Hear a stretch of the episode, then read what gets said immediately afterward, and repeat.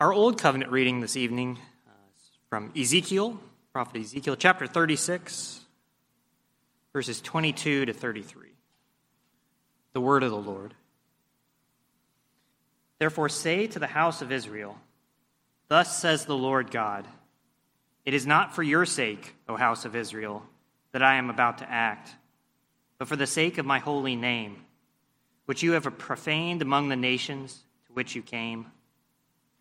And I will vindicate the holiness of my great name, which has been profaned among the nations, and which you have profaned among them. And the nations will know that I am the Lord, declares the Lord God, when through you I vindicate my holiness before their eyes. I will take you from the nations and gather you from all the countries and bring you into your own land. I will sprinkle clean water on you, and you shall be clean from all your uncleannesses, and from all your idols I will cleanse you. And I will give you a new heart, and a new spirit I will put within you. And I will remove the heart of stone from your flesh, and give you a heart of flesh. And I will put your, my spirit within you, and cause you to walk in my statutes, and be careful to obey my rules. You shall dwell in the land that I gave to your fathers, and you shall be my people, and I will be your God. And I will deliver you from all your uncleannesses. And I will summon the grain, and make it abundant, and lay no famine upon you. And I will make the fruit of the tree, and the increase of the field abundant, that you may never again suffer the disgrace of famine among the nations. Then you will remember your evil ways, and your deeds that were not good. And you will loathe yourselves for your iniquities and your abominations. It is not for your sake that I will act, declares the Lord God. Let that be known to you. Be ashamed and confounded for your ways, O house of Israel. Thus says the Lord God, on the day that I cleanse you from all your iniquities, I will cause the cities to be inhabited, and the waste places shall be rebuilt. The New Covenant reading comes from the Gospel of John, chapter six, verses sixty to seventy-one. Also the word of the Lord. When many of his disciples heard it, they said, this is a hard saying. Who can listen to it? But Jesus, knowing in himself that his disciples were grumbling about this, said to them, do you take offense at this? Then what if you were to see the Son of Man ascending to where he was before? It is the Spirit who gives life. The flesh is of no avail. The words that I have spoken to you are spirit and life. But there are some of you who do not believe. For Jesus knew from the beginning who those were who did not believe, and who it was who would betray him. And he said, this is why I told you that no one can come to me unless it is granted him by the Father. After this, many of his disciples turned back and no longer walked with him. So Jesus said to the twelve, do you want to go away as well? Simon Peter answered him, Lord, to whom shall we go? You have the words of eternal life. And we have believed and have come to know that you are the Holy One of God.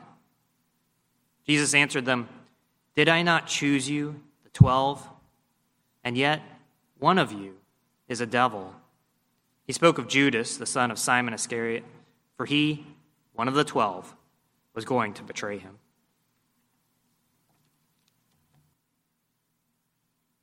There is a crisis of unbelief which is devastating the churches in North America today. The crisis does not show up in formal denials of Jesus Christ, or even in denials of the inerrancy and infallibility of Scripture. Rather, this crisis of faith is a crisis which denies the power and the sufficiency of God's Word, which ultimately reveals a lack of confidence in the power and the sufficiency of the Holy Spirit and of our Lord and Savior, Jesus Christ. We can see this loss of confidence not simply out in liberal churches, but in many evangelical churches today, who, though they state their belief in the inerrancy and infallibility of Scripture, are busily engaged in all sorts of extra-biblical activities which they imagine are really going to build the church. I hope that you all realize that in this congregation, we are not trying to build the church at all.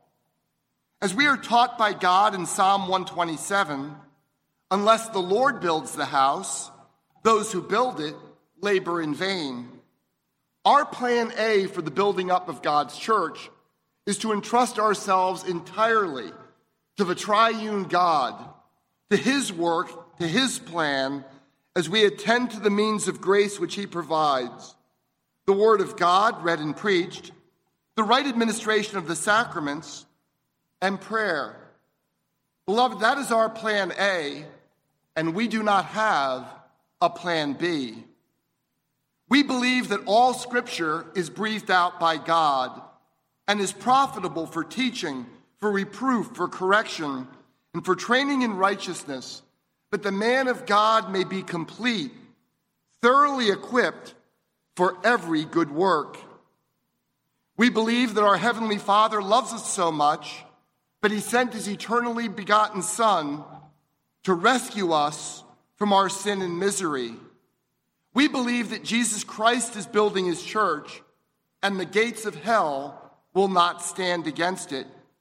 And we believe that the Holy Spirit is the Lord, the giver of life, who sovereignly gives us new hearts that love God, and who sanctifies us by leading us to know, love, and obey Jesus Christ. We dare not sacrifice or exchange these precious truths in order to receive the approval of those who don't actually like Jesus all that much. Let me say that again. We dare not exchange these precious truths out of an effort to win the approval of those who don't actually like Jesus Christ all that much. But that's where the temptation lies. Many people will tell us how they would like the church better if we would simply do and believe things other than what the Lord has called us to do and to believe. Indeed, those who don't love Jesus, when they walk away from the church, will rarely, in fact, I've never heard anyone say this, they'll rarely say, but the reason why I'm leaving the church is because I don't like God that much. Rather, what they'll say is, if the church had only done this or that instead, if they'd only been more loving toward me, that is why I am leaving. But we have nothing to offer other than the gospel of our Lord and Savior, Jesus Christ.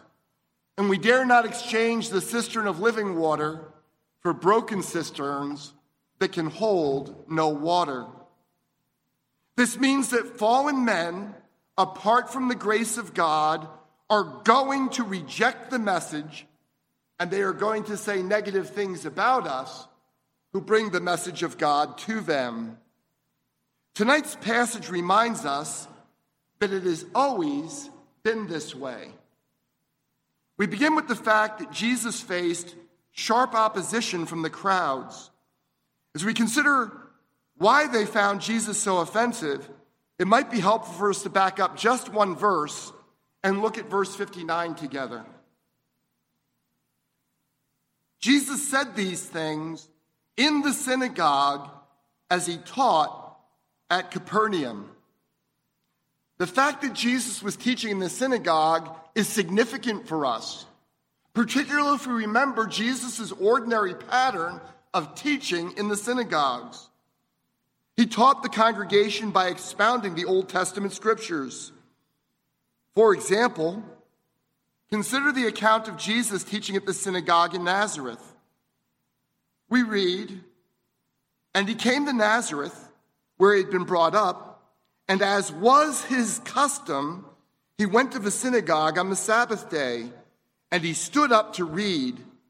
And the scroll of the prophet Isaiah was given to him. He unrolled the scroll and found the place where it was written, "The Spirit of the Lord is upon me, because he has anointed me to proclaim good news to the poor. He has sent me to proclaim liberty to the captives, recovering of sight to the blind. He has set at liberty those who are oppressed, to proclaim the year of the Lord's favor." Then he rolled up the scroll and gave it back to the attendant and sat down. And the eyes of all in the synagogue were fixed on him. And he began to say to them, "Today this scripture is fulfilled in your hearing." Do you see what Jesus is doing? He wasn't just teaching on any random topic. He was teaching about himself and the kingdom of God from the scriptures that were being read as part of the ordinary synagogue worship.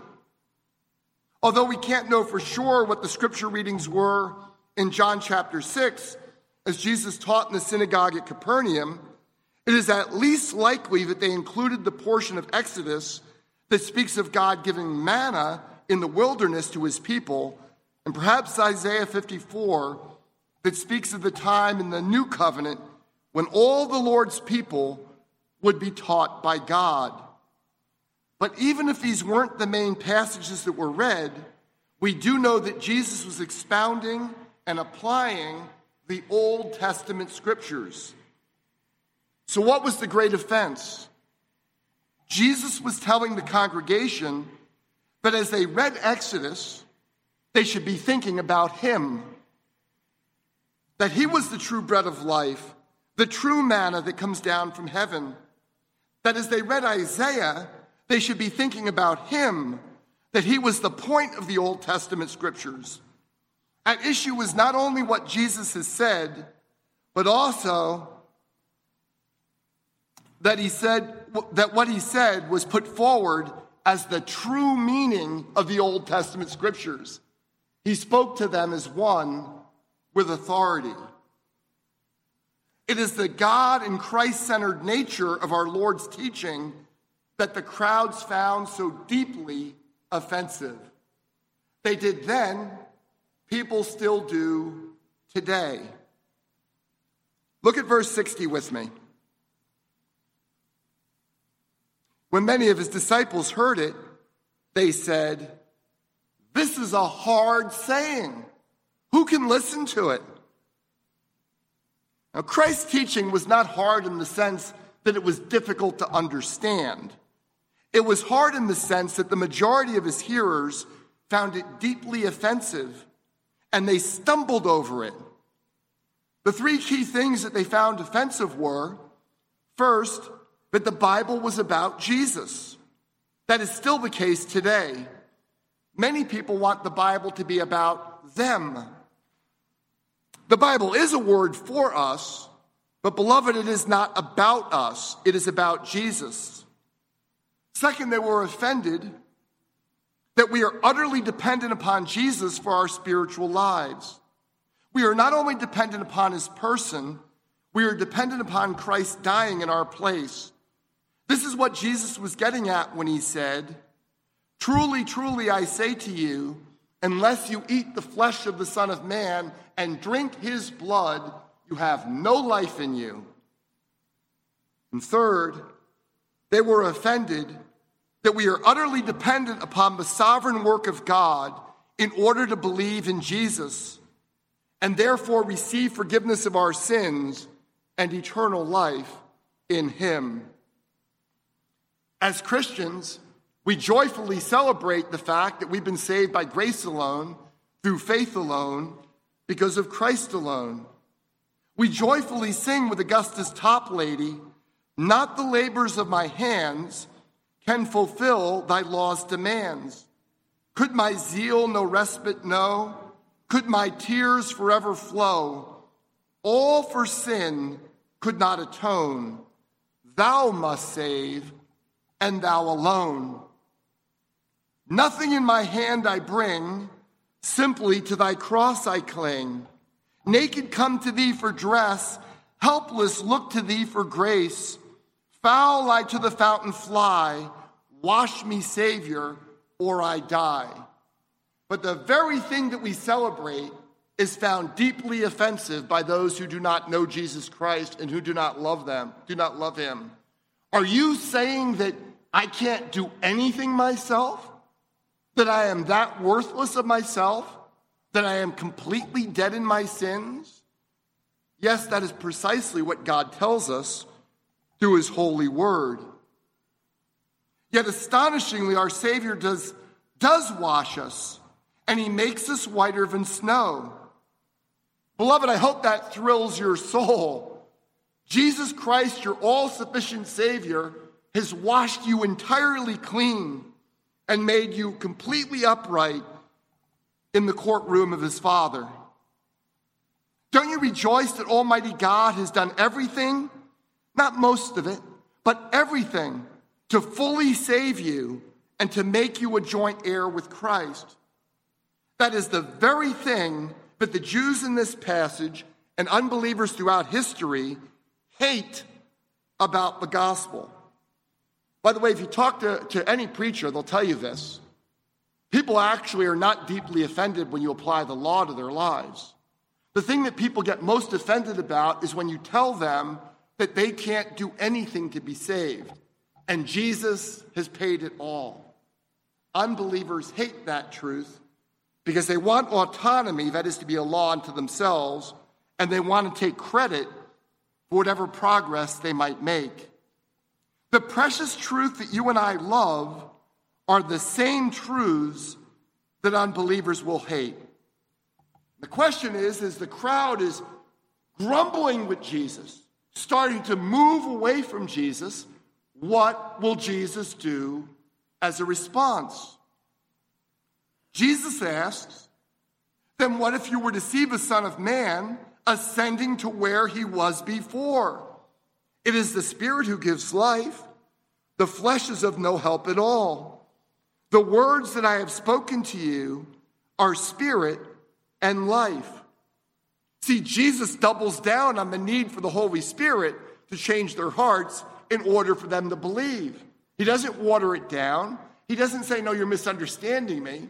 I was just trying to make a point with some hyperbole. No, he, he emphasizes the very thing that's offending them. Please note that the word flesh in verse sixty-three is not referring to the flesh of Jesus. That's important to realize. When he says the flesh profits you nothing, he's not saying my physical body doesn't profit you. It, that, that word refers to our sinful nature. Jesus is looking at everyone and saying, your sinful nature will accomplish nothing worthy of the kingdom of God. It must come entirely by God's sovereign grace into your life. Indeed, this whole discourse has been developing the glorious truth that the Word became flesh to give his life for the life of the world.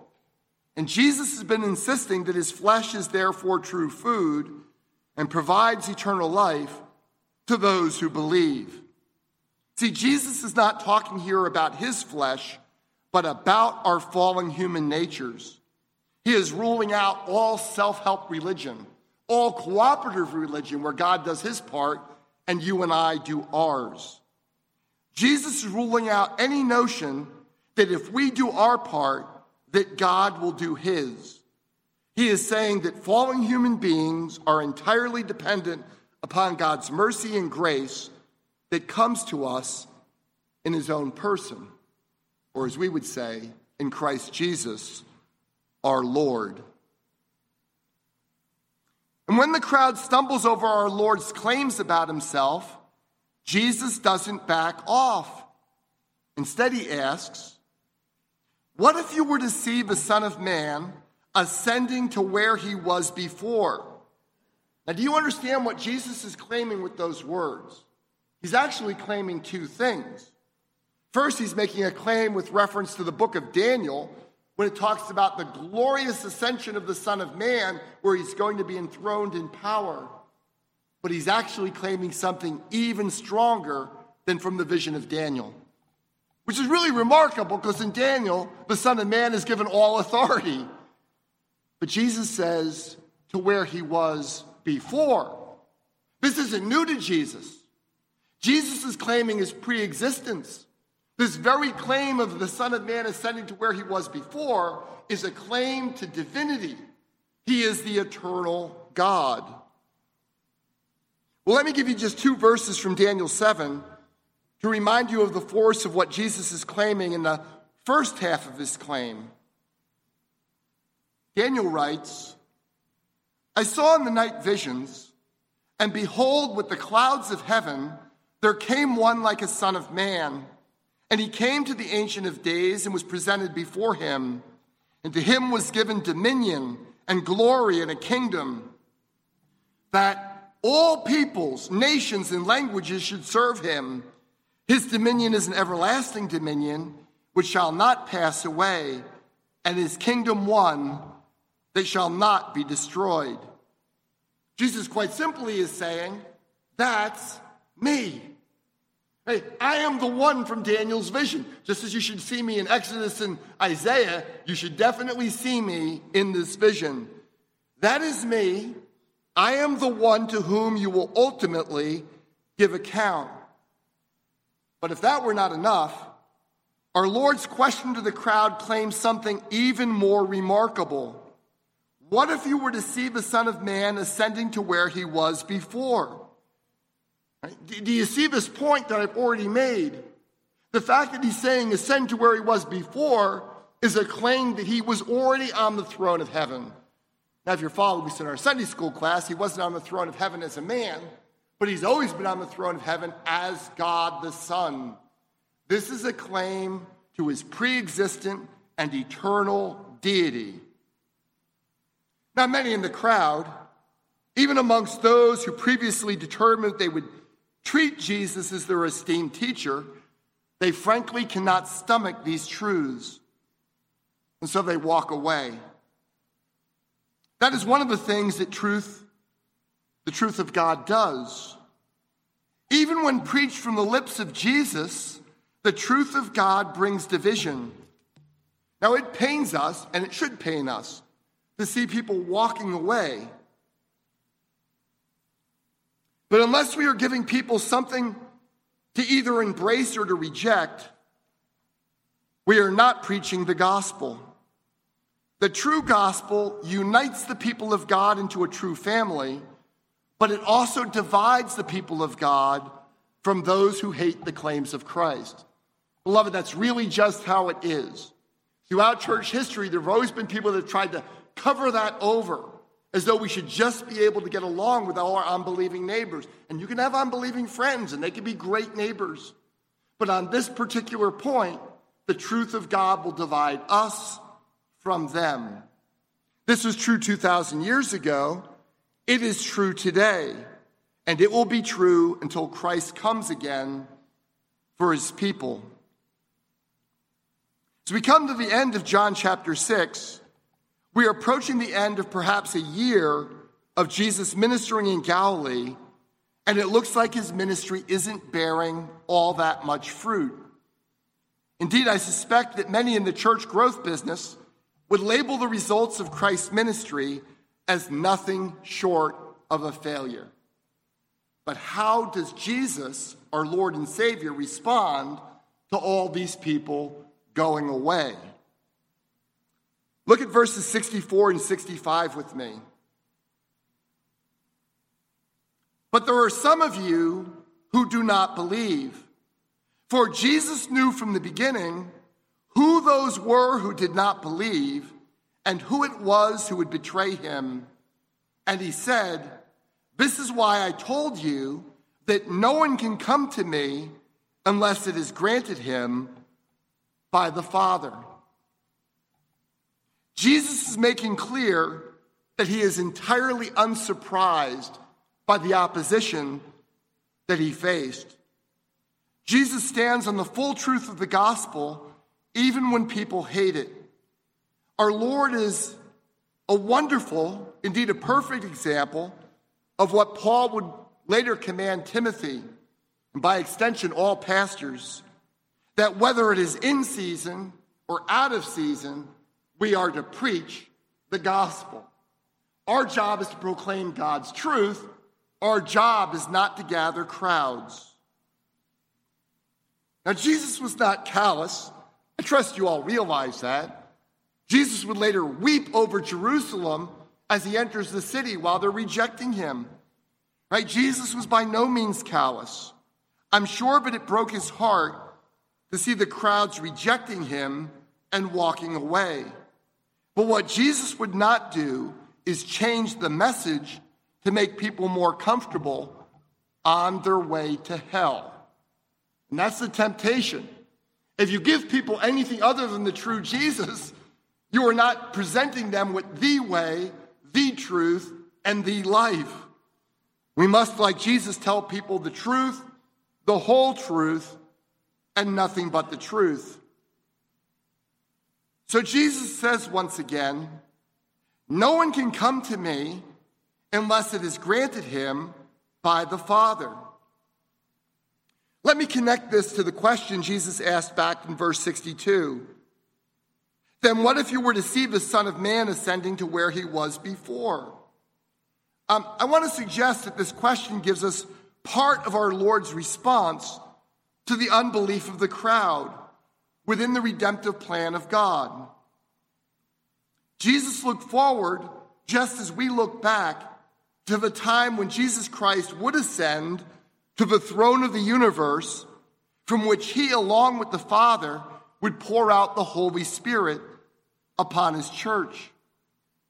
This means that our dependence upon Jesus and our dependence upon the Holy Spirit are not two radically separate things. Rather, the outpouring of the Holy Spirit at Pentecost is connected to Christ's triumphant death, resurrection, and ascension. The way that the Holy Spirit gives us new life is by causing us to understand and to embrace Jesus Christ as our very own Lord and Savior, just as he is proclaimed in the gospel. Look at verses sixty-six and sixty-seven with me. After this, many of his disciples turned back and no longer walked with him. So Jesus said to the twelve, do you want to go away as well? Those are really sad words when you think about it. These people had seen and heard Jesus. And there's Jesus turning to his closest inner circle of disciples and saying, what about you? You too? Instead of letting up, Jesus presses the truths that he was preaching to the crowd upon his own disciples.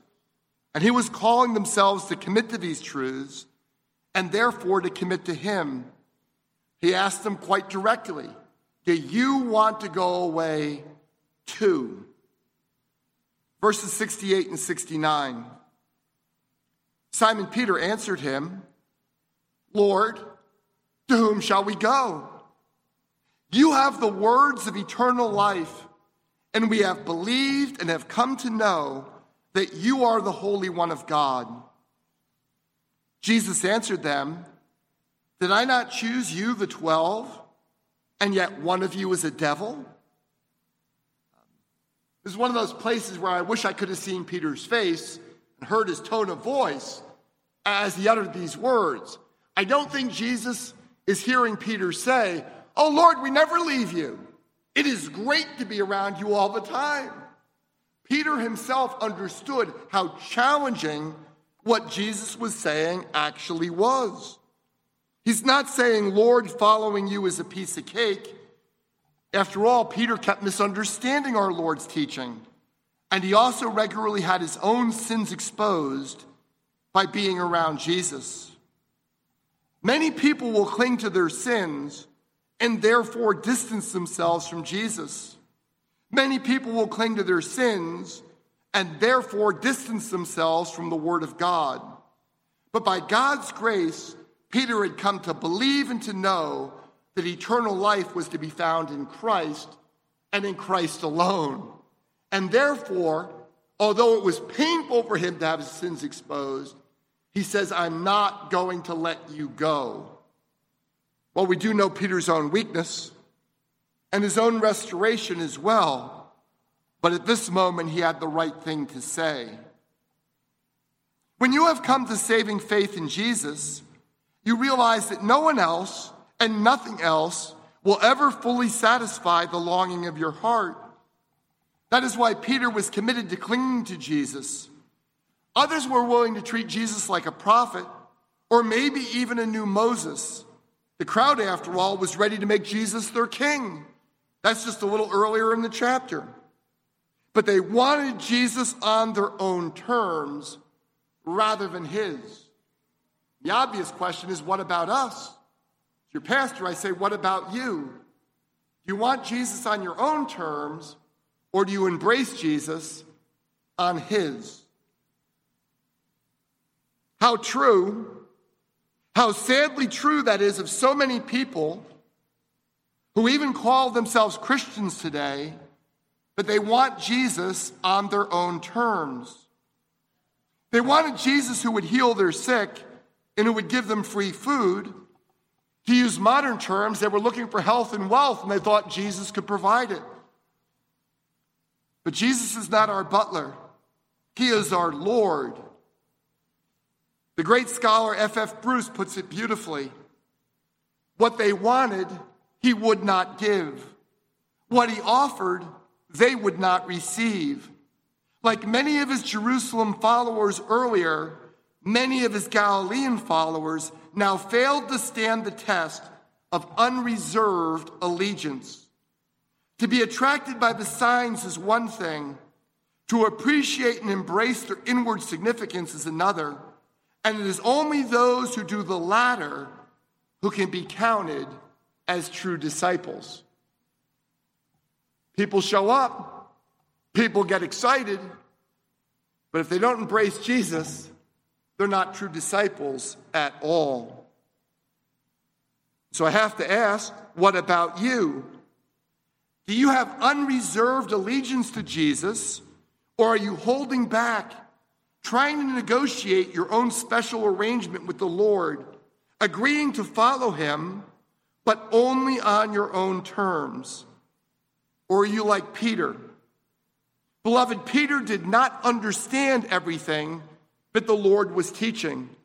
But by God's grace, Peter knew who Jesus was. He was more than a prophet like Moses. He was and is the Holy One of God. That is a great confession. But Jesus did not allow himself to be carried away by Peter's enthusiasm. Unlike at Caesarea Philippi, Jesus does not pronounce a benediction. Blessed are you, Simon Bar-Jonah, for flesh and blood has not revealed this to you, but my Father who is in heaven. As we read at the end of John chapter two, Jesus on his part did not entrust himself to them because he knew all people and needed no one to bear witness about man, for he himself knew what was in man. Jesus makes clear that in the visible church, even amongst those who may appear to be his closest disciples, there are those who will deny and betray him. There are actually two great blessings that flow from that truth. That, that's such a horrible thing that Jesus knows these people are going to betray him. But that's actually a source of two great blessings to us. First of all, it was necessary for Jesus to be betrayed, to be turned over into the hands of simple men and be crucified in order for him to save us, his people, from our sins. But second, it's actually something that prepares us for this very life. The fact that one of Jesus' original twelve disciples, someone who walked with Jesus for three years, saw his miracles, heard his teaching, would deny Jesus, prepares us for the day when someone we respect, a minister, an elder, a deacon, someone who's a famous teacher perhaps, walks away from the faith. We can say, yes, that happened even to Jesus. It should grieve us, but it should not surprise us to discover that some people, even those set apart for ordained service, will ultimately deny the Savior and Lord. Think of the words the Apostle Paul wrote to Timothy. Do your best to come to me soon, For Demas, in love with this present world, has deserted me and gone to Thessalonica. You hear that? See, this wasn't a one-off with Jesus.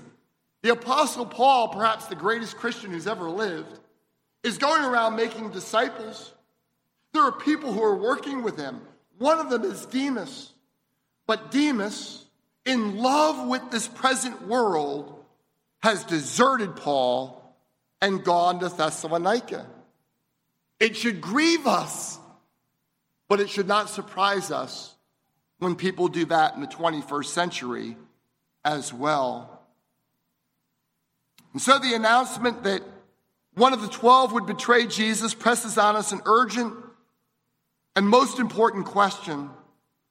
Are we living for this present age, or have we set our hearts upon the kingdom of God and the age to come?